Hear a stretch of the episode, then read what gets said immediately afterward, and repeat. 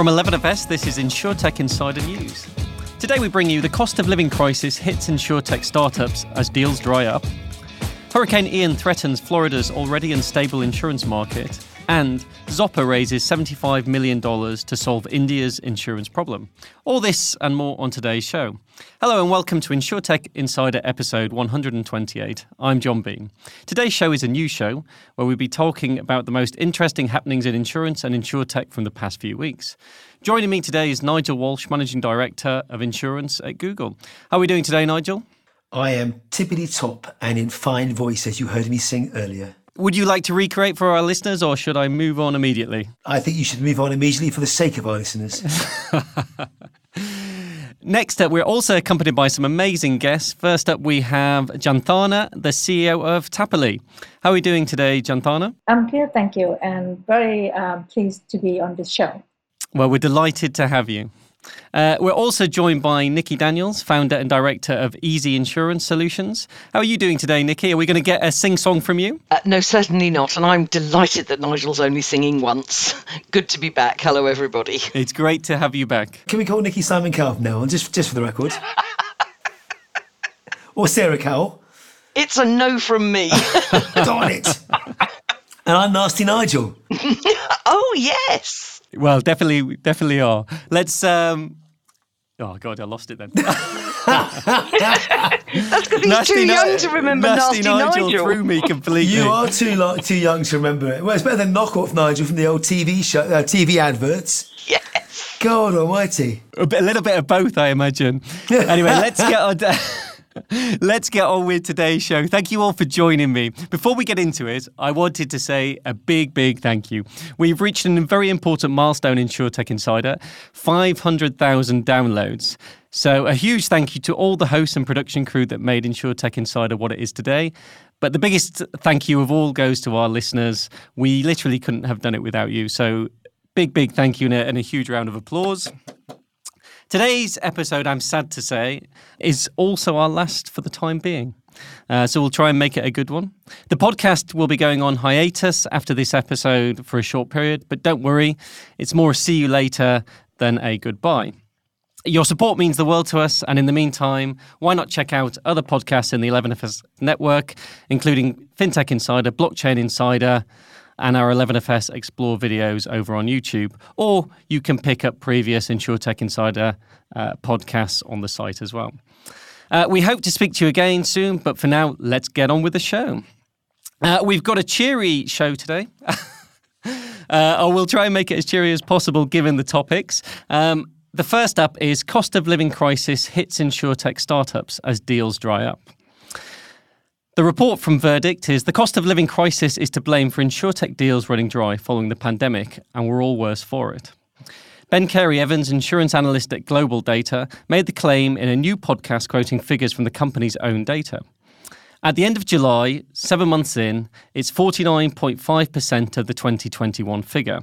Carey Evans says so the, 20, the 2021 figure already saw a 79.6% decline from 2020. And we anticipate that figure in terms of 2022 of investment is going to be even smaller again.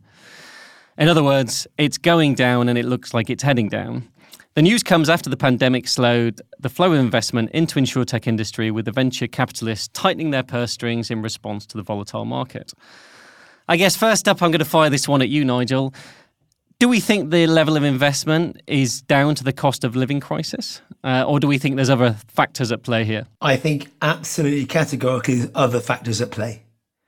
I think it's all too easy to blame the current thing that's in our, our rear view mirror or our windscreen Yet there are a number of things that are going on. As we'll see from some of the other stories later on, there's a whole host of goodness going on across the industry.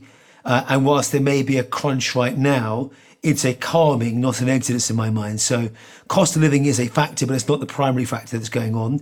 And having spoken to a whole bunch of folks over the last week or so, it's almost a case of we've got to start demonstrating the returns for what we have invested first and foremost, so we have the ability to reinvest going forward. Uh, so for me, it's a no, as Nikki said earlier. And what are your thoughts on this, Nikki? Do, do you agree with Nigel? That's sad to say I do agree with Nigel. I do think we have a habit of, you know, let's blame COVID or let's blame this. And actually, I think this is about those investors looking and saying, we've made a bunch of investment. We should be starting to see some return. They're looking for the confidence in the sector, which will enable them to invest further. So, and that's going to be tough. Startups are, by their very nature, a riskier investment. Now, they know that but nonetheless you're expecting your one in five or whatever it is to succeed. And I think as an industry, we have to show them that return. And do you think, with those figures, sort of the one in five succeeding, do you think with the market the way it is now, I mean, uh, and I get the the growth at all costs is kind of out the window, and they want to see sustainability and they want to see profit. But do you think it's harder for insurtechs to, to demonstrate that value in the current market? Not well and, and, and the problem is insurance is such a wide space. So if you're if you're specialising in niche, and I mean, um, you know, Tapoly will know this only too well. Out of adversity comes opportunity, and if we look at the last recessions, because Nigel and I are certainly old enough to remember them, um, in actual fact, we saw more new businesses start up than ever before. So if you're servicing a market that will enter growth in recession, then you're going to be able to demonstrate that. So, uh, you know, whereas if you're talking about starting up home insurance in Florida, that might be a different subject, mightn't it? Absolutely. We'll come on to that in a second. Janthana, I'm, I'm keen to get your thoughts on this. I mean, you know, as, as a, a past insurtech or an insurtech, you know, is it a case of insurtechs demonstrating value or is it, you know, buckling up and riding it out? I think in this current economic climate, riding it out is, you know, seem like a good um, tactics to deploy. I think, you know, like it's very difficult for insurtech company to raise money and therefore to drive growth in this market is harder. And like Nikki said, depending on, you know, like your value propositions, if your mark, a target market is actually growing during um, a recession, then obviously the company will grow and you can probably demonstrate that. Whereas the rest of insurtech that may be impacted by the entire, you know, like hard market may not be. Yes. So I think the opportunity is always there, considering that we are at the consolidation stage. Obviously, when credit crunch hit investment bank, the first thing that happened was that, you know, bigger companies trying to acquire smaller and vice versa. And that's exactly where we were, you know, like in the last two years. And after consolidation, then you see growth. Um, and I expect, you know, like kind of the, the growth stage to be going up. Um, and one of the things that I think, you know, like um, positive angle that come out of the whole pandemic and war in Ukraine is that when there is uncertainty, when there is um, volatility in the market, there's always need for insurance. So insurance is always that mechanism to insure people to uh, mitigate uh, the business and individual risk. So I, I see opportunities in this market. I think that's absolutely right. You know, in adversity, people look to insurance, and, and whether you're traditional or whether you're insurtech, you know, if people can't get new cars because of a supply chain issue, or people can't afford to get new cars, we will see increase in breakdown cover and warranty insurance and so on and so forth. The question in my mind is about the difference between what's happening in insurance generally and what's happening specifically in insurtech. And I think that in insurance, we're go, you know maybe we're going to see a hardening market, but frankly, people like me have been trying to talk ourselves into a hard market for 20 years.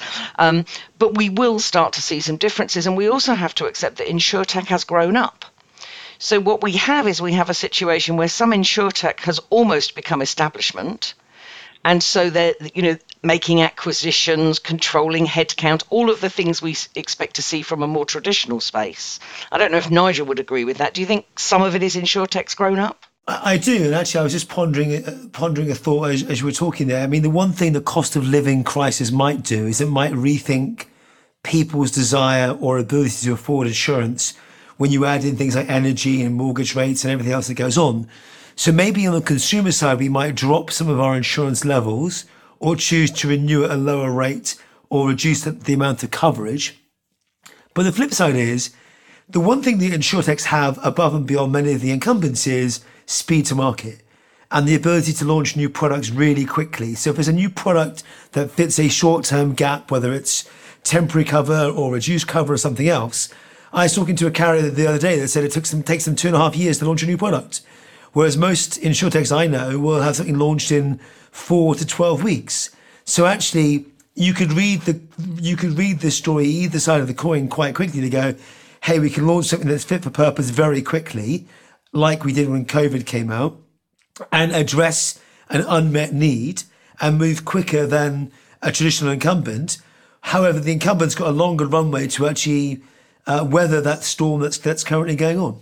I mean, it's an interesting one. I mean, if you look at what happened in with energy companies, though, you know, a lot of the startup energy companies folded as a result of the pressure, um, and people started turning to the brands that they had been around for a long time, that they trusted, that had been there. You know, to your point, it could go either way. On one hand, you've got in, in, with with speed, but they might not be well established. If people are looking for security, do we think they would turn to insurtechs or do we think they would go back to the incumbents for the well established brands because of the security and the long term nature they've been around for a while? I think actually it's the underlying insurer. So when people are seeking reassurance, you know, they're not necessary. I understand what you're, you're saying, but if the brand was, you know, widget cover underwritten by Aviva, then I think I, I don't think the public will care. I think the real concern is that we don't force the consumer into a trap of being underinsured. Because Nigel's right, people will look to reduce cover or to change cover. But what we cannot do as an industry is leave them underinsured for, for when they have a claim. So I think it, it's going to be a bit of a tightrope for a while because everybody's bills are going up. But as I say, there will be opportunities out there as well, and we mustn't lose sight of that. You know, more small businesses start during times of need than at any other time. Nikki, I, I'm going to disagree with you on your first point. Second point, I agree with. Your first point, though, was about brand. If it was underpinned by a large carrier, I would agree with you for people of our age, i.e., early 40s. oh, I love you, Nigel. I know. But for the next generation, for the, the folks that are coming out of university and getting their first car because they need to be able to drive to work or whatever they choose to do, or getting their first renter's insurance, I don't think brand matters one bit. And you could be right. I, I, you know, unfortunately, I am in the over forty bracket, and so I can't comment. Perhaps our, perhaps our other guests early have. forties. Thank you. Early Thank 40s. you. I, I mean, you know, what's Tapoly's experience of that? I think you know, like for our market segment, we focus on micro SME and freelancers, where price is um, one of the key factors. So I would say, you know, like they care less about the brand and more about the price first and brand later. Um, more like a cover, you know, if you give them like great cover with for less, they will go. Um, but then on the other hand, you know, like our, our market segment um, um made up of slightly younger professional as opposed to more like established profession. Yeah, it's, I mean, it's, it's interesting that point about because I agree with you. I mean, certainly, if you look at the price comparison websites, you know, aggregators, I, I do think it's sort of price first, brand second. And I wonder, you know, with the economic crisis, with the hard times, whether that will continue. I mean, we, we've got brands like Honcho, which you know, buckled under the pressure of rising inflation um, and intense competition and closed its reverse auction insurance platform. And I know, Nigel, we've talked a, a lot about, you know, looking at aggregators. It's it, it's looking at basically trying to shoe you horn you into a product that they have as opposed to what is it the customer really needs. And and it's, it's a real shame because I felt Honcho was fulfilling that gap. Um, do we think you know we are primed for basically that continuation of, of price first over exactly what customers need? I, I think of this. I mean, with Honcho, I was I'm like you. I was upset because it it was a great idea and put the power back in the consumer's hand in my mind, rather than just comparing based on price. But it also proves, and I'm learning this the hard way in many cases across here and the US. It also proves that this industry is really hard to change, because for 20 years maybe more actually. I've been brought up to use a price comparison website to buy a personal auto, personal home, and every other insurance you can get. We've commoditized it. In North America, there's been pretty much un, under uh, tapped in terms of price comparison websites. But instead of that, you've got the agent and broker population that's got a very firm grip on the market. And I'm not sure if or how or when that will change the flip side to be, I think there's going to be a balance between the two. There's got to be a there's got to be a place in which there's a place for automated technology, both on the acquisition and on the claim side, and there's certainly a place for humans. But I think that pendulum swings left and right depending on situation, age group, attitude to risk, and so much more. And at the moment, we seem to have one size fits all on both. We're at, we're at either end of the scale. It's either all agent and broker or it's all price comparison website. And the only thing that seems to change how that is done right now is regulation. Outside of that, the desire to change is everyone's keeping a very firm grip on what they have today and not letting go of it. Yeah, it's, it's it's so interesting because so many times we talk about innovation, white space, changing the model, as it's been disrupted in other industries. And yet, to your point, we always seem to land back where we are today in terms of the model. I mean, do you think? I mean, just to close this out, last last comment, uh, Nicola, do you think the model will change? Um, you know, are we are we stuck here for for a long time? We're we're stuck here all the time. Underwriters remain unchanged. I think.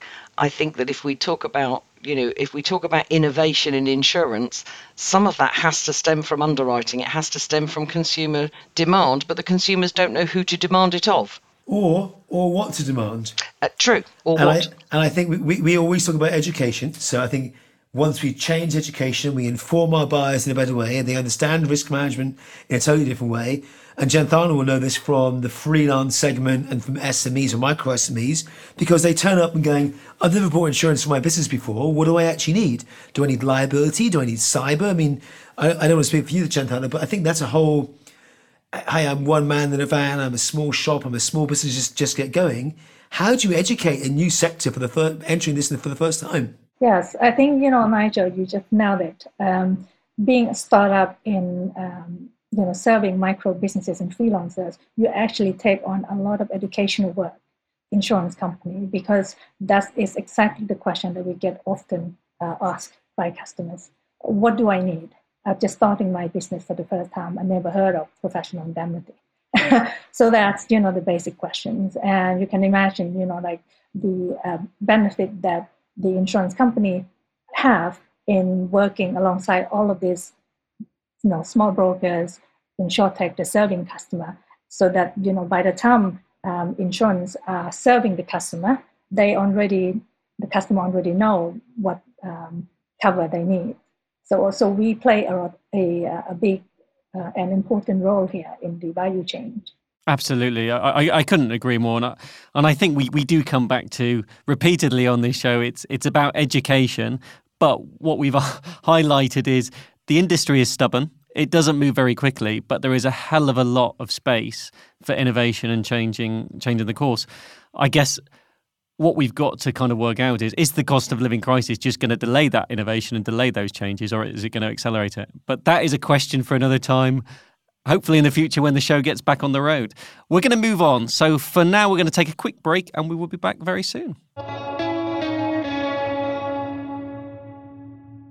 Here at 11FS, we believe in explaining FS without the BS. That's why we created our 11FS Explore series weekly videos that break down a complicated financial services topic into something everyone can get their head around, such as on ramping, buy now, pay later, the cost of living, ESG, stablecoins, telematics insurance, and inclusive design. Search 11FS Explores on YouTube now.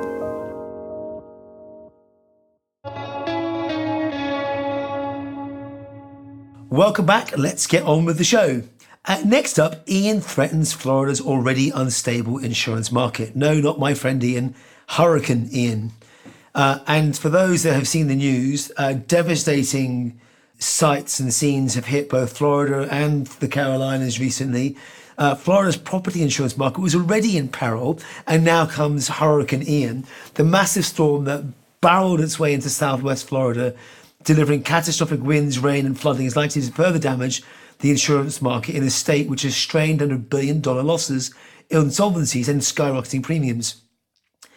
There is concern it could exasperate existing problems and burden the state insurance program that has already seen a sharp increase in policies and homeowners struggle to find coverage in the private market. The private insurance industry has lost more than a billion dollars each of the last two years, and hundreds of thousands of Floridians have had their policies dropped or not renewed. Average annual premiums have risen to more than $4,200 in Florida, triple the national average. More than a dozen companies have stopped writing new policies in the state, and several have closed shop entirely this year. One company was declared insolvent and placed into receivership this week, as Ian churning towards Florida. This is not a good sign, folks. Uh, one other report I saw earlier this morning talked about a $57 billion insured loss. So, where do we even start? Maybe, John, if I'm going to come to you, I mean, Florida properties insurance market was one of the most volatile in the US before the hurricane and will most likely become even more unstable in the wake of the storm. Uh, that was from Mark Friedlander, the Communications Director at Insurance Information Institute. What's your take on what you see in the news first and foremost before I jump into some of the questions? Well, I guess, uh, firstly, I mean, it, it's a tragic event, and you know my heart goes out to all those people in Florida suffering from this. Um, I mean, we talked a couple of shows ago um, about climate change and and climate. I th- I think we're in a situation where this is becoming more of a regular event. You know, in the UK, I, and I, I don't know Florida's insurance market particularly well, but certainly, you know, we've looked at floods. I mean, you could argue do we need to have more legislation, more regulation in parts? One argument, stop building homes in floodplains, but I don't think that's going to wash anymore. You know, the devastation seems to be hitting more and more areas and more and more landfall. So it's what can we do as organisations to help mitigate that? I think, you know, we, in the UK we have things like flood re. I don't know whether we have to get state intervention or whether we actually need to do more. There was a, a coverage later on in terms of a new bill that's been launched. Uh, and I think this is the way that has to go forward. I think a combination of, of the state and insurers working together, a bit like the flood re scheme in the UK. Nikki, let me jump to you. What's your what's your perspective and take here? It's tricky, isn't it? I, I had friends who evacuated, two sets of friends who evacuated, and it's frightening if you're in that position of a hurricane barreling down towards you and hitting land at, at number three. I think this stems back much, much further than we anticipate. You can look at the different build quality of homes and see the different levels of damage. So maybe it's a case of insurers using slightly less of a broad brush when they're either offering or withdrawing cover. And where then something akin to flood re steps in to assist those whose homes, I'm, I'm going to say brick and breeze, breeze block, you know, so so it, it brick and breeze block tends to uh, withstand water ingress far better than the paper and, and, and wood versions. So maybe there's some opportunities here to offer some differing levels of cover. Um, but I, I, whether it's climate change or that, I mean, there have always been hurricanes rolling through that west coast. Um, and it is something that the insurance industry is going to have to get to grips with, and they're going to have to understand. Maybe it's an understanding of what they're actually underwriting. I know premiums are high, but maybe they're just not high enough if you want to live on the beach in Florida. I mean, I've seen a couple. I saw I saw a couple of insurtechs, you know, start launching parametric schemes. To, to your point about, um, you know, do, do we look at things differently? I mean, their view was releasing funds when you've got this hurricane, you know, this grade three barreling down upon you, as you say, releasing funds instantly before it's even struck. So actually, you know, you've got the money to try and shore up your fences, shore up your home, get your boards up, get your sandbags in place.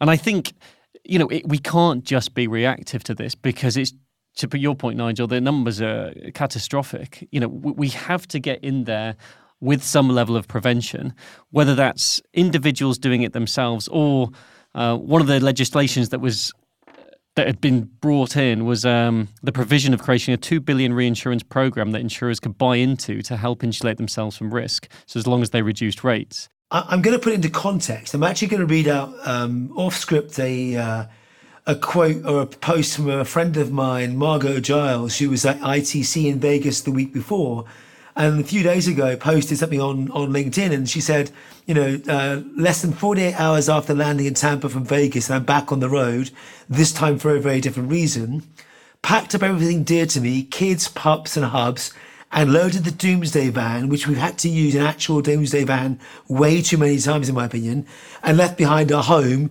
not knowing if it will be there when we get back. And there's a picture of her and her kids and a dog and everything else online. I mean, you can all jump on and see it. And it's really heartbreaking to see that we, this is where, this is the state that we're in. So almost one, in, in one, in one side of the coin is about how do we ensure and get you back to pre-loss condition post event. But actually, these are the times that we're living in. And it's really crazy to think actually how much displacement is going on. Two million people were evacuated or were told to evacuate um, uh, d- during the uh, Hurricane Ian. So it's a crazy number of people that you've then got to go and rebuild. There was stories I was reading about uh, beaches and properties and bridges that will, you know, have gone and will never be back to the way they were before. Not, not, not going to say never, but it's it's a it's a really really hard thing to to actually experience, even from an outsider looking in. I mean, I don't live in, in Florida. One of my colleagues was asked to evacuate and, and stayed put in, in good old fashion uh, and, and was, was fine. But some of the pictures that she was posting were just horrendous. And that just takes a long time to get back to, to, to, to where you were. And that's for people that potentially can afford it versus people that can't afford it. So it's a it's a really interesting one. Uh, the Citizens Property Insurance was created by the by the way in the state legislature in 2002 for Floridians that are unable to find coverage from private insurers. Um, I guess given climate and your point earlier, John, will it only get worse from here? Never mind flood, hurricane, and other than that, cat. Janthana, what have you seen in the press and what have you seen from friends, other industry observers? To be honest, you know, like when it's come to insurance pricing, um, we all know that you know insurance pricing are based on historical data, and that's the issues. Um, in order for us to be able to price risk, you know, like adequately, we need to have a more future-looking uh, and forecasting model, which we don't currently have, or we should have. Um, especially, you know, like in the uh, the home uh, space, for example, where the price may not reflect the uh, probabilities of this type of event happening, like hurricane. Um, as you know, Nikki mentioned that it's going to be more severe, more often. It's not going anywhere. It's getting worse. But our pricing model doesn't really reflect that. So I think that is the first point that we also need to address. Apart from other, you know, like thinking about the current cover and how we can offer a service to customer in a better way. Um, using technology will help some, of course, you know, like, but uh, parametric, um, they, there are some, you know, parametric uh, data out there and telematics and all the other um, gadgets that we can use to measure certain damages. But again, if we are talking about providing the cover, then I think pricing is what is going to make it easier for insurance to kind of work out whether this is the risk and the cover that they could provide at that level. I, I, would challenge and argue, though, that parametric is great for dealing with the process post event, but insurance is about dealing with unknown. And almost to the comment earlier, these are no longer one in 500. They're almost one in five or one in two type events that are taking place so frequently now that the historical data is building up quite nicely. But unfortunately, now that we know these things are happening, in the same that we see with wildfire year in, year out, it's causing levels of cover. I mean, one of the things that was uh, was noted um, by DeSantis during a news conference ahead of the storm noted that flood claims, as we mentioned a minute ago, could be a leading problem from Hurricane Ian. However, home insurance policies, including those in the state scheme, do not include flood coverage, which is handled under a federal program and is a separate issue from the insurance market. So it's a much more complicated beast to try and wrestle down if it's something that we're able to predict or at least um, have insights on it's coming more frequently. I'm not sure how we deal with something like that. Um, I, I, think having, you know, like step in, I, I think it needs to be uh, a collaboration between the insurance industry and the government obviously, you know, like as we know, insurance company are risk uh, adverse by nature, and in you know, like some risk may be too high for individual insurance company to actually take on, like hurricane, flood risk may be too much for insurance company. And that makes sense for the government to kind of step in and say, look, you know what, I'm going to support insurance company that want to insure this risk. Uh, same thing with, you know, like pandemic, for example, and if pandemic should be something that should be included in all of our policy, then of course I reckon that insurance company probably would have to lean to the regulator and the government to support them on that. I think so. But I mean, when you go back to this first conversation we had about the cost of living crisis, and you were talking about the, the pricing, Janthana, is you know, if pricing goes up because these are happening more, you know, we don't look at the historical events, they're happening a lot more. Back to your point, Nigel, the one in five, prices are just going to shoot through the roof, which, and everybody's not going to move out of Florida. God, no. So we, we get to the point where, uh, the, you know, we, we've got to keep the prices reasonable. Otherwise, people won't buy insurance. And then we'll end up in a situation where more people are underinsured therefore, there has to be some level of government scheme. But then you are cooking up the perfect storm. If you don't allow insurers to price correctly, then you've got to come at it from the other side, which is mitigation you know, so, so if, if, for example, everybody who bought a home in Florida had to sign a declaration that they owned 25,000 sandbags and a sump pump, I have no idea what is necessary. I mean, you, you look at that devastation and it's horrific. But there are some houses that miraculously stand in the middle of the destruction. So, you know, is there an onus on new home builders? Is is there a you know do we need to be putting some emphasis on some building regulations any mitigating factors which will enable underwriters and and just this is right you've got to look forward not backwards and we've got to get better at modelling what do we think will happen if a four hits here or a two hits here or a tornado. I mean, you know, there, there are vast tranches of the states that are wiped out with tornadoes. So all of this, some mitigation, some proper price modelling, and some price prediction Otherwise, people won't buy and will rely on federal government to resolve the issue post event. You've reminded me of two things, Val, run very quickly. Number one is there's a great image uh, going around Twitter that shows a set of glass sliding doors with water probably three or four foot up them. I'll I've share it later on. No, I've seen that. Uh, but it was brilliant. And I think someone posted something, something that said along the lines of, if anyone wants a reference from my work, look at this, please. I mean, it's a great building reference. But that's almost like fire, though. There's no point having a fireproof house in the middle of a, an area that's surrounded by uh, other things that will burn and uh, whatever else uh, in, a, in a completely surrounding way. The other adjacency here, it reminds me of, is health insurance or travel insurance for those with health conditions. And again, the only way that this was resolved a number of years back, at least in the UK, was through regulation that said you can't overcharge for someone with diabetes or cancer or something else in case they need to be repatriated or whatever else may be. And you had the birth of organisations like All Clear and others that dealt with special conditions. But the FCA in the UK came out and said you can't treat these people unfairly because of certain conditions going forward.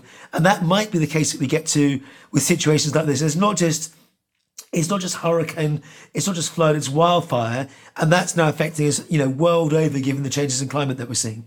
Let's let's wrap it there. Uh, John, over to you. Brilliant, thank you, Nigel. Next story, we have Zopper raises $75 million to solve India's insurance problem. Since 2018, Zopper has been working on a new venture from scratch. That business, an API platform for insurance infrastructure, has raised 75 million in new funding. The new Delhi headquartered startup Series C funding was led by Creaegis. Apologies if I pronounced that wrong. Zopper, an 11 year old startup, has raised $96 million to date. Zopper works with insurance providers to create bite sized personalized products that it then supplies to distributor partners. This approach differentiates Zopper from many of its competitors in India that are aggregating coverages from different manufacturers and attempting to cut out distributors and directly reach consumers. Reading this, it sounds like to me they're almost going down the WeFox European route uh, as opposed to the direct to market sort of aggregator British route. Uh, what are your thoughts, Nigel? Well, it, the, one, one of the comments in here is uh, I think the penetration in India for insurance is uh, three to four percent, which on a population of uh, one plus billion is is significant, but nowhere near if you look at what Europe is at like fourteen or fifteen percent uh, penetration overall. So the the Indian and developing country market is gargantuan beyond all recognition. So in some of our commentary and doom and gloom earlier about investments are disappearing, actually in developed markets where it's already saturated and mature, it might be slowing down. But in underdeveloped markets, um, there is masses and masses of opportunity still. And I think this is just a um, a tiny start into some of the huge things that could go on in India. We've talked about South Africa in the past and the Cadogan Society and, and so many others. So this for me is great. And I think we're going to see much, much more of this going forward. It's actually probably better for Janthana given some of the things that they're doing and how they're manufacturing net new products to take to these markets. Yes, certainly. I see this as uh, you know a great opportunity for Tapoly and Tapoly uh, equivalent platform out there. I think embedded insurance personalized uh, a bite side insurance will become a norm because I think there's enough gap in the market for this to work. Um, the issue is that the distribution, you know, like like you say, you need a large distribution to, to be able to make make it work for insurance company and for us as an insurtech. So that is yet, you know, like kind of to be seen in a very fragmented uh, micro businesses and freelancers market. I mean, it certainly seems to be the way. I mean, they, they seem to be the ones that are pioneering uh, over in Asia, um, sort of the embedded revolution. Nikki, I, I mean, what are your take on this? As Nigel says, it's a huge market, and I think that they have an opportunity that perhaps we don't have here, or it's harder for us here, in that because there is so little penetration and they've started by offering what we're calling bite sized chunks of insurance, it's a lot easier for somebody to recognize they need that bit and then they want to add a bit more when they've got a bit more. Whereas here, we're told you've got to have this chunk, and we're then fighting to unchunk our insurances down into the bits people need. So I think, I mean, what I think I also find really interesting about Zopper is there's no hurry. There is no, there appears to be no particular drive for speedy delivery or speedy goals. It's nice, steady acquisition. They know they've got a huge market to go for. Very little competition, uh, certainly within India.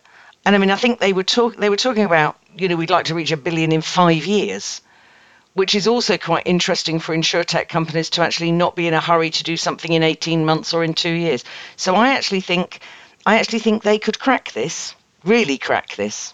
Well, especially given the size of the penetration. I mean, do you think? I mean, we were discussing earlier about innovation and how you know in established markets we're sort of one end or the other. Do you think there is a lesson here for, for Europe in the way that Zopper has approached this, or embedded in general in terms of how successful it is over there and the bite sized chunks? Do you think this is a lesson for the, the more mature European markets, Nigel? Look, I, I think we should look at it, but we have to realise both Europe and India and other places are starting from a different starting point. I would argue that we're very much here already, and actually, we have some great examples of insurers and insurtechs doing things in this area that have just had a different base to start with. And I think India's lesson, in the same as M-Pesa in Africa and other things, are starting from a different point. And actually, the other way, the other is true. The opposite is true. We could learn from the mistakes that we've made in Europe or Western and developed countries by taking some of those things and not falling into the same traps and jumping straight into the actually let's provide insurance in micro size or micro bits that, that the people actually need. I mean, I always draw a comparison with the well known brand Unilever, who um, actively send small tubes of toothpaste and small bars of soap out to very, very rural and remote locations. Because once somebody has felt the benefit of soap and toothpaste. If you have a dollar to spend you'll want to buy soap and toothpaste. I mean you know i can i can travel the world 20 days on the trot. As long as i've got clean underwear and toothpaste i'm happy. So if you think about that as insurance, we need to, I think there needs to be a way that we can encourage people that insurance does benefit them, that it's a responsible thing to do when you start to gain possessions. But we do tend to bundle people in to these overarching products where they have little comprehension of what the product is doing for them. So maybe there's a middle road to ride somewhere in here. Get people used to insurance. We had a great guy on the show. Do you remember the sneaker guy, Phil? Yes. Yeah. Yes. Great. I mean, you know, what a niche. So though a lot of people who'd not really thought about renters insurance but had got a collection of sneakers, you know, we need we need to encourage people to, to, to buy insurance in our market for whatever they hold dear most. Just to compare, by the way, I, I'm Thai by origin, and you know, like people in Thailand don't really grow up with the concept of being insured. Whereas, you know, as a um, a as a schoolgirl growing up in Sweden, on the other hand, I was practically insured. I have life insurance, health insurance. I go, I as soon as you're born, you got insurance cover. You know, like from the day you were born. So um, in, in, from that angle, there is less gap from the product side and also from the kind of personal needs side because there will be some insurance that will cover, you know, majority of the risk um, that and I'm grew up being accustomed to having those cover here in Europe. Whereas, you know, in Thailand, you know, where people don't even have insurance, that's where you have more opportunity to offer something new. But the price, of course, is very difficult. And like Nikki said about, you know, like offer them too big of a chunk of insurance that they may not need and would be far too expensive for local. So it makes sense for us to kind of break it down into like smaller chunk, like for example, COVID insurance, which were very well uh, received by the um, uh, Thai populations, and that kind of caused some insurance company to default during COVID because there's too many claims. But that's you know an example that how um, the uh, conversion rate and, and um, insurance penetration will happen because the the maturity the insurance maturity in emerging market is nowhere near as mature as in Europe. Therefore, the opportunity is all there, and it's very much like Nigel said, it's very untapped. Uh, actually, just just thinking out, I do love the Unilever soap example. I think they've sent out was it a million, a million plus, maybe even more uh, bars of soap to, to to areas that wouldn't normally have access to them. And I was reading about this a while back. It's interesting you bring it up. And they're sent out free of charge, and they're used, and the level of disease and whatever else goes down. It encourages people to buy that, as you said, as a thing that they need going forward. What can insurers learn from that that we do in in in a new economy? Do we give out insurance free of charge now, and then let people pay for it on second claim or third claim or whatever it might be? I'm sure it's not the model uh, that's out there, but I have seen some insurances given out free of charge. And look, let's let's all be clear: nothing in this world is free. So there's always something behind it that says at some point we expect a return for it. But maybe there's something there. I, think I think there is something there. I don't know whether any of you have been inundated with free leak bots recently, but I think every single major insurance policy I has has offered me a leak bot. This is a little something you clip round your in pipe, and it tells you whether your water usage has suddenly gone awry, so you have a leak. Now those are being issued free, mainly with insurance policies or from your water company, specifically to mitigate a future escape of water claim. So if we go to Nigel's example, you know, if if you can do that, yeah, and you say if you install one of these, you won't pay anything for flood, you know, leakage of water claims on it. There must be a way of doing that. It'll need to be thought about. But you're absolutely right, Nigel. There has to be a way of doing that. Well, I, have always said, and Craig Foster and the team at HomeServe behind LeakBot, now Ondo, have done a phenomenal job, but it's been years and years in the making. I agree. Um, none, none of these things is like the same reasons why US carriers send out videos of how to cook your uh, Thanksgiving turkey, which is coming up, isn't to help you be a better cook. It's to help you stop please burning down your house so we don't have to make a claim. So this is the same thing for escape of water, invariably one of the largest perils in uh, in any uh, homeowner's policy. Uh, a, su- a, super super interesting area. Uh, I'm not sure we're ever going to get to the uh, end of it, but I do like the Unilever model. I wonder who's going to pick that one up first. Mm. Um, Right, next up, we have a couple of stories that we didn't have time to cover in the show in full. John, let me start with you. Yeah, I'll give a quick roundup. So, Insurtech goes niche. Uh, recently, Boundless Rider and Covertree each raised millions of dollars to provide insurance for very specialized products. Boundless Rider was founded specifically to serve riders of motorcycles, e bikes, and power sport vehicles. In particular, the company sees huge potential in the e bike market, which is expected to surge in the coming years. Covertree's only focus is on residents of prefab and manufactured homes. Pie Insurance also had a massive $315 million Series D raise. In today's environment where investors are pulling back and venture funding has slowed considerably, a $315 million raise stands out. That company too had very specialised focus, providing workers' compensation insurance to small businesses. And last but certainly not least, Mark Shaw, who co founded the activity and fitness tracking app Strava. You'll know that one well, Nigel. I will indeed. Uh, an insurance software company, Guidewire, raised $15 million for his latest venture, Inclined. Shaw's third startup lends against the whole life insurance policies with the goal of digitising many of the traditional time intensive operations involved in the process. I think I mean, my, my view in terms of a quick roundup is it was exactly what we were discussing about earlier, which is, you know, we're starting to see people chunk up insurance into smaller bits. We're starting to see these niche products almost be a direct result of that. I mean, these could be bigger, they could be smaller, but it's that what is the actual customer need and can I provide insurance just for that to fulfill that? As opposed to these one size fits all I, I, think we're starting a trend towards more personalized more direct more driven by a discrete customer need and in companies and markets are responding to that. Let me take one now if I may. And by the way I think anything that Mark Shaw does whether it's Guidewire or Strava both huge fans of mine uh, will be interesting to watch. So uh, definitely want to watch going forward I spent far too much of my life with both those things. Um, in a positive way, I will say. Next one is XA Group rolls out blockchain based motor insurance platform. And I always hear and see the roll of eyes in the last year or two, at least, when I will see the word blockchain. Uh, Dubai based XA Group has launched Addenda, a blockchain based digital platform that will allow insurers to reconcile motor recovery receivables between each other. Uh, XA Group said that launching Addenda would help put an end to a decade old industry challenge caused by a decentralized and paper based process. Several UAE based insurers have joined the platform upon launch, including uh, Abu Dhabi National Insurance Company, Emirates Insurance Company, Yas Takaful, and Oriental Insurance Company. The platform, available in English and Arabic, can be accessed for free by all motor insurers based in the Middle East and North Africa for a six month period.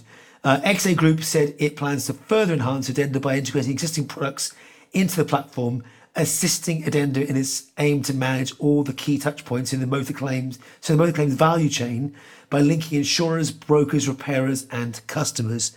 Um, for all my joking around blockchain, the actual concept of this sounds very, very interesting. I look at folks in the UK like MIB and others that look to bring a common repository of insights to make insurance better for the masses uh, has to be a good thing.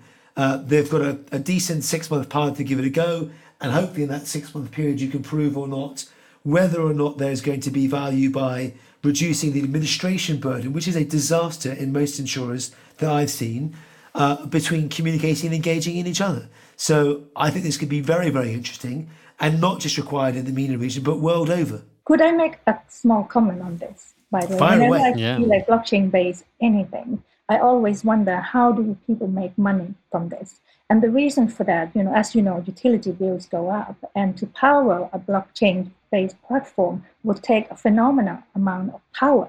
I'm not so sure whether this would be a cost cutting. Yes, I'm, I'm, you know, like I'm clear about the use case and the benefit, but I'm uncertain about the technology itself, whether it could be used in a more um, environmentally um, and cost-effective way today. I, don't have an answer for that, Janthana, but we do have a show called Blockchain Insider where we get blockchain experts.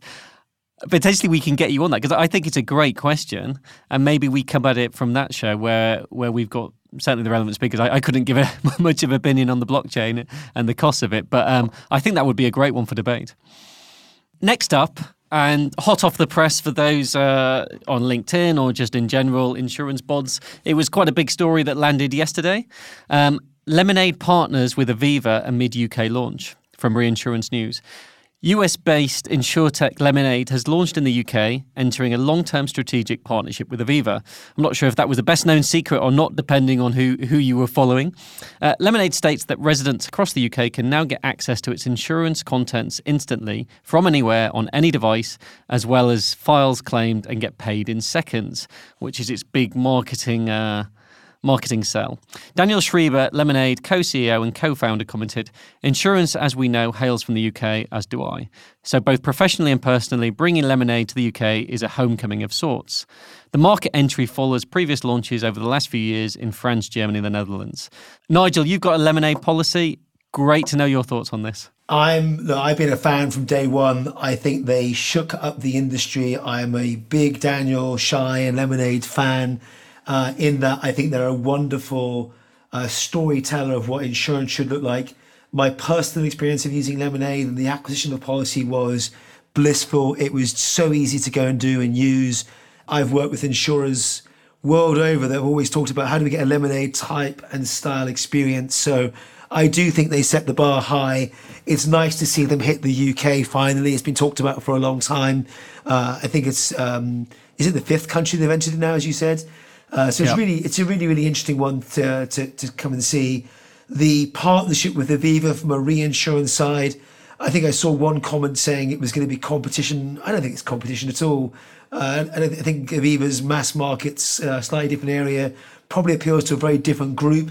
Um, even do do renters insurance, but then I think most people do as well. So uh, I think it's a really great partnership. It's a great opportunity, and it's nice to see it finally here. So I'm looking forward to see how it uh, pans out over the coming months and years. Yeah, I, I'm I, I'm super excited. I mean, we, we've used it as a poster child from the for the insurtechs for a long time. I know it's had a bit of you know, for all its uh, positive press, it's had a bit of bad press with regards to its uh, financials and its operating ratios. So, you know, I, I can't wait to watch this space and see what happens over the coming months and years. Next up, and finally, uh, a model wants to insure her Schwarzenegger legs for 174,000 as her body is a temple. Uh, that's none of us on this panel. Bodybuilder, athlete, and model Anne Lima wants to keep her Schwarzenegger knees safe. She hit the headlines after her boyfriend said her knees looked like bodybuilder and actor Arnold Schwarzenegger. The model said, He saw Schwarzenegger's face in my muscle. I was so embarrassed. Despite her being embarrassed, she now wants to insure her legs for 1 million Brazilian reais, which is around 174,000. I mean, Nikki, over to you on this one. I mean, this insuring body parts appears to be nothing new these days. No, no, apparently not. After the last one, I think it was a slightly different location, but um, it's it has been happening for decades and decades. I am old enough to remember. You know, people have insured their faces, their lips, their legs, their well, every every part of their anatomy. It's a gimmick. Frankly, if somebody wants to take their premium, good luck to them both that's kind of where I stand on it. I, am not sure I particularly want to look at her knees in case I do see Arnold Schwarzenegger in them, but hey, there we go. And Janthana, what are your thoughts? I mean, do, do you think this is just a celebrity trend, or do you think this is a, ever going to make it into the mainstream population? I think this is not just a trend. And if you think about it logically, you know, like a lot of us or a lot of celebrities and certain profession are using what they're using their body to make money. Um, masseur, for example, use their hand. So if I were, you know, a very famous sport masseur, I would like to insure my hand just to make sure that um, I can always make my living. So that makes perfect sense. And similarly for all these model and celebrities where they need to look good and they, you know, like use their face or skin for uh, commercial, and they make money from it. They need to have certain guarantee that they can maintain those. I, I could see a theme appearing on this show, which is um, breaking down. We, we talked about breaking down insurance into chunks, and, and and to your point about you know your hands, whether it's your legs, your Schwarzenegger knees. Uh, we talked about Miss Bum Bum last year in November, uh, insuring her bottom. I think what we're finding is, you know, the theme is we are getting more niche on what we offer uh, in terms of insurance companies, and it is more tailored and personalised to the individual, um, to their exact needs. If that's the source of your income and your livelihood, then you should be able to protect it and provide cover for it so that you do all the right things. I always remember watching footballers not be allowed to do certain things in case it precluded them from being at the top of the game as a professional sports person. Uh, insuring one's legs is not new. Uh, Betty Grable, born in 1916, had her legs insured for a million dollars plus, as has uh, Rudolf uh, Nureyev, the ballet dancer, Michael Flatley, my fellow Irishman, for the uh, river dance, and of course, Mr. David Beckham. So, not new, and it's a great news story, but kind of run of the mill. No pun intended. To close out today's conversation, you know where this is going. If you could insure any of your body part, what would it be and why? Come on, this this is the last show for a while. We've got to give our, we've got to give our audience something, something to bring them back uh, from our little hiatus. So, Nikki, over to you first. Oh my goodness me, first. Do you know? Oddly enough, if I think I could insure any single part of my body, it would be my nose because it's central to the way I have always looked at myself and others have looked at me. So if my nose were to drastically change shape or or I were to lose part of it through injury or illness, I, I think that yeah, I would struggle with that. So, Nikki, Nikki, you are like Jimmy Durante, who insured his famous schnozzle under Lloyd's policy for $140,000, and Ilja Gort, a Dutch winemaker, has also insured his nose, or rather his Ah, sense for of the smell. Sniftering, yes. There you go. His sniftering, I wasn't sure was the word he would use, but let's go with that. Let's let's rename sommeliers to sniftering, shall we? Thanks, Nikki, for that one. Uh, Janthana, what about yourself? I think my skin would be number one, and I think that's the uh, secret of looking useful, uh, young, younger looking is your skin. So if I can ensure anything, it would definitely be my skin. I have no examples of someone else insuring their skin, but I did read the other day that the skin is the largest organ. Yes, yes, and it's the most important one. And and for those, I mean, you can't. Those listeners, you can't see Janthana, but your skin is is glowing, particularly glowing. Yes, and I'm 40 plus as well, you know, so I'm certainly, you know, like among Nigel and Nick is. No, hang, hang on. Now, I mean, I mean, I am, and I don't feel a bit older than 25. I, I, I was going to say something I probably just, just won't. It's probably just easier. Uh, Nigel, your skin is glowing, but in all the wrong places. Um, That's because my Well, hair's uh, retreating. I was going to say, it's too late to insure your hair, Nigel. Well, well okay, okay, how's it? Proc- Procter and Gamble hired Troy Polamalu, a football player, to promote Head and Shoulders shampoo and the ball player's long flowing hair, which P&G opted to insure with Lloyd's for a million dollars. I am a I am a wealth of useful information. As my dad would say, you can't grow grass in a busy patch. Now you can see where I get my wit and humour from. Uh, John, I will be insuring my heart Oh. why? because I love what I do and I always try and pay it forward and I always try to help out for all those that know me. And the heart is the very thing that pumps the blood around our entire body and I want it to go on forever. That is a wonderful response. What's yours? Uh, mine is, I, I pro- you know, I'll, I'll probably go hair, right? I've, I've still got mine, but uh, I am definitely facing a losing battle. Uh, both my granddads were bald. My dad is definitely receded a lot. Uh, whilst I've still got it at the moment, it's it's inevitable. It's going, and I will insure it before it does. I'm told a quick holiday to Turkey will solve that If you, don't worry. Well, that wraps up the news for today. Um, uh, it's been an excellent show. Uh, thank you ever so much. Uh, where can our listeners find out more about you, uh, Janthana? yes, um, they can certainly visit our website at tapoly.com. Brilliant. And Nikki? Uh, LinkedIn's probably the easiest place to find me, Nikki Daniels. Great. And Nigel? I'll be on the next British Airways flight to Turkey to sort out my hair. No, uh, I will be on. Uh, you can find me on Twitter at Nigel Walsh or on LinkedIn. I will be jumping on your companion voucher. uh, and you can find me, John Bean, uh, at LinkedIn or here at 11FS. Uh, big thank you to. I can, I, John, sorry, I have to say, hair today, gone tomorrow. Cut that one out. Right. Thank you to all my guests. It's been a fabulous show and thank you for listening. As always, if you want to join in the conversation, you can find us here on social media. Just search for 11FS or InsurTech Insider. You can find us on Twitter at InsTech Insiders or email podcasts at 11fs.com and tune in to our sister podcasts, FinTech Insider and Blockchain Insider, which we now have some subject matter for. Uh, thanks very much once again. And remember, this is not goodbye, it's just see you again soon. Take care.